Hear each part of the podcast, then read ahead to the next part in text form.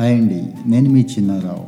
ఆరోగ్యం ఆనందానికి సంబంధించిన విషయాలతో పాటుగా రోజువారీ మనం ఎదుర్కొనే సమస్యలకు కూడా మంచి పరిష్కారాలు చూద్దాం.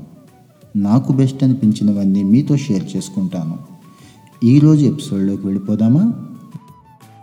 భారతదేశం ప్రపంచానికి ప్రసాదించిన గొప్ప గురువు భగవాన్ రామకృష్ణ పరమహంస.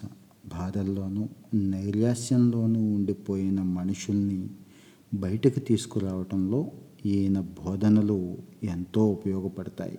ఈ సందర్భంలో రామకృష్ణ పరమహంస చెప్పిన ఒక కథ చూద్దాం. ఈ కథ పేరు ఇంకొంచెం ముందుకు వెళ్ళు.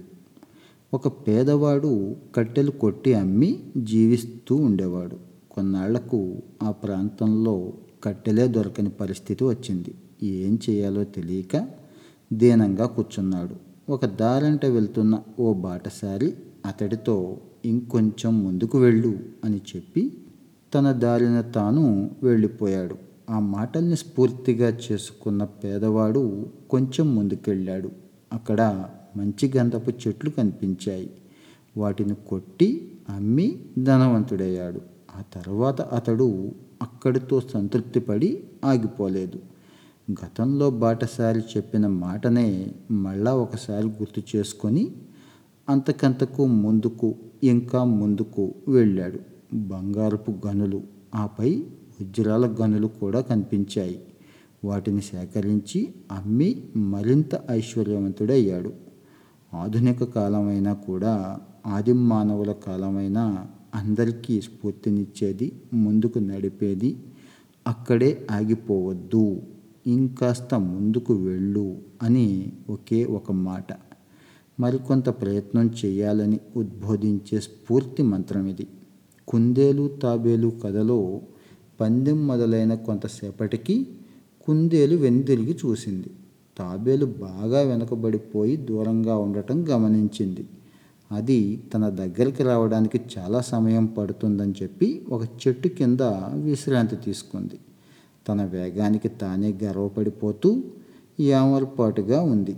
తాబేలు మాత్రం గెలుపు ఓటముల ప్రసక్తి లేకుండా గమ్యం చేరడమే ధ్యేయంగా ముందుకు సాగింది గెలుపొందింది. కుందేలుకి గర్వభంగం అయింది. ఈ కథ ద్వారా చెప్తోంది ఏంటంటే నిన్ను నువ్వు నమ్ముకొని పూర్తి ప్రయత్నం చేసినాడు భగవంతుడు ఖచ్చితంగా నీకు ఏదో ఒక రూపంలో సహాయం చేస్తాడు అని. ఈ రోజున విద్యార్థులు కానీ ఉద్యోగస్తులు కానీ మరి ఏ ఇతర రంగాల్లో ఉన్నా కూడా మనకు ఎన్ని విషయాలు తెలిసినా కూడా అక్కడితో ఆగిపోకూడదు.